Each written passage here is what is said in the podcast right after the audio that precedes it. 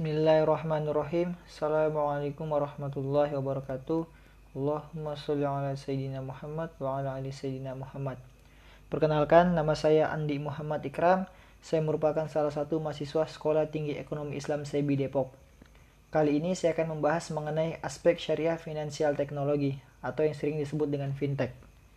Produk perusahaan fintech itu diperkenakan menurut syariah dengan syarat memenuhi ketentuan dalam fatwa D S N M U I tentang fintech.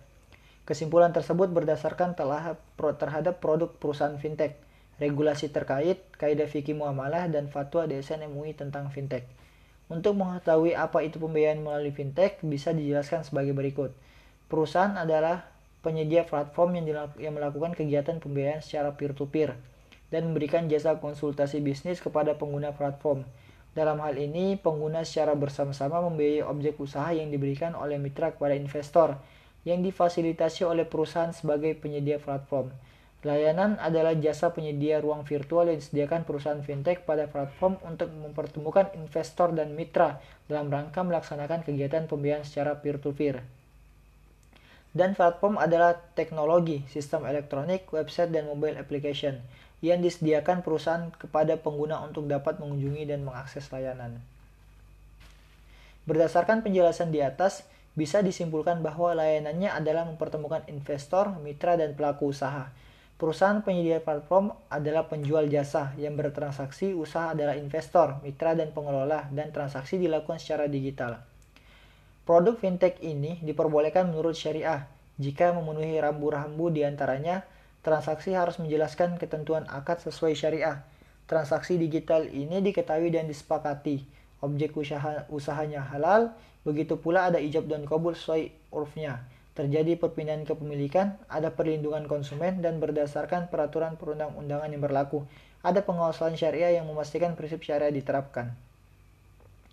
Menurut fatwa D S N M U I nomor seratus tujuh belas garing D S N M U I strip M U I garing dua garing dua ribu delapan belas tentang layanan pembiayaan berbasis teknologi informasi berdasarkan prinsip syariah.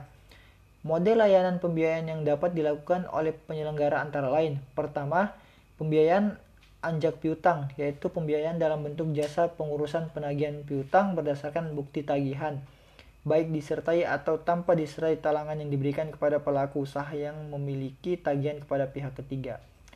Kedua, pembiayaan pengadaan barang pesanan pihak ketiga, yaitu pembiayaan yang diberikan kepada pelaku usaha yang telah memperoleh pesanan atau surat perintah kerja pengadaan barang dari pihak ketiga. Ketiga, pembiayaan pengadaan barang untuk pelaku usaha yang berjualan secara online, yaitu pembiayaan yang dilakukan kepada pelaku usaha yang melakukan transaksi jual beli online pada penyedia layanan perdagangan berbasis teknologi informasi, platform marketplace yang telah menjalin kerjasama dengan penyelenggara. Keempat, pembiayaan pengadaan barang untuk pelaku usaha yang berjualan secara online dengan pembayaran melalui penyelenggara payment gateway, yaitu pembiayaan yang diberikan kepada pelaku usaha yang aktif berjualan secara online melalui saluran distribusi yang dikelolanya sendiri dan pembayarannya dilakukan melalui penyedia jasa otoritas pembayaran secara online payment gateway yang bekerja sama dengan pihak penyelenggara.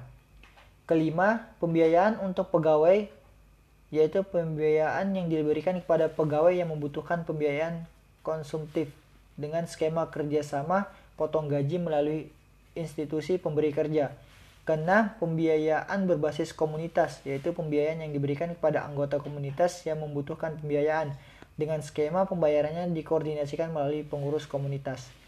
Biasanya produk fintech itu sesuai syariah jika sudah mendapatkan sertifikat syariah dari D S N M U I dan izin dari otoritas terkait, seperti Otoritas Jasa Keuangan atau O J K.